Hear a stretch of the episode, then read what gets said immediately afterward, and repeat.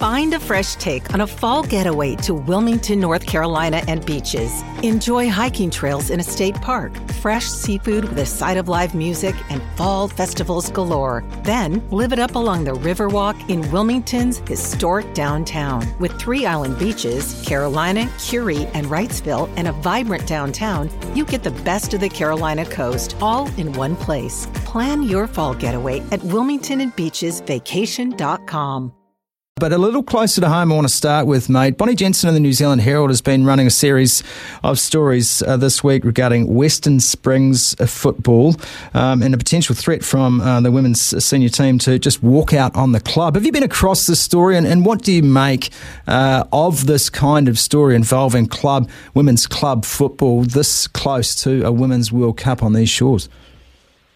Yeah, it's not a great look, is it, Sumo? I've got to got to say, outstanding work from Bonnie on on this story. It's um, it certainly caught the attention, I think, of well, m- pretty much all mainstream media outlets yeah. um, over the last week, and it's been fascinating to to monitor developments on this one, hasn't it? It's it's astounding, really, isn't it? That uh, in this day and age, but as you quite rightly point out, so close to hosting a FIFA Women's World Cup, the biggest women's sporting event on the planet. Mm. We're going to be co-hosting that later this year, and this is the sto- sort of story that's uh, kicking around.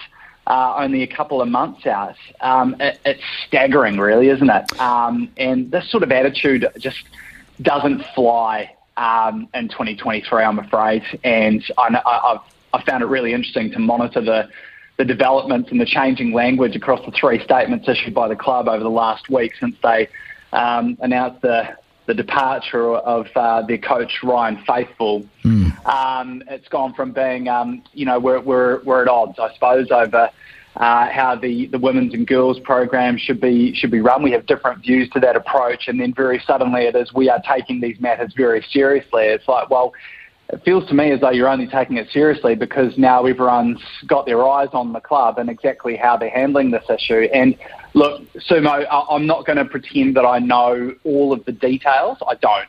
Um, but quite clearly, the devil is in the detail in this in this regard. It, it will be fascinating, I think, at some point to learn exactly what the players in this team have been pushing for, mm. um, and exactly how those responses have been met um, or what, sorry, what responses um, those have elicited, I suppose, from the club officials, and now where they're getting to. It doesn't seem like anything they're requesting is, is unreasonable. Mm. Um, it feels as though they're, they're simply asking for equal treatment, uh, not even equal pay, which again, this is this is um, you know Auckland club football. Yeah, I don't even really understand what, right. what, what the pay issue is even about. It's it's absolutely staggering. But mm. um, but look, if we're just coming down to you know, equal opportunities to use the number one pitch and, and equal access to, to support staff and things like that, these don't seem like uh, unreasonable requests at all. So I think uh, the club has clearly handled this poorly, um, and it's a massive lesson not only to them, but I think probably every other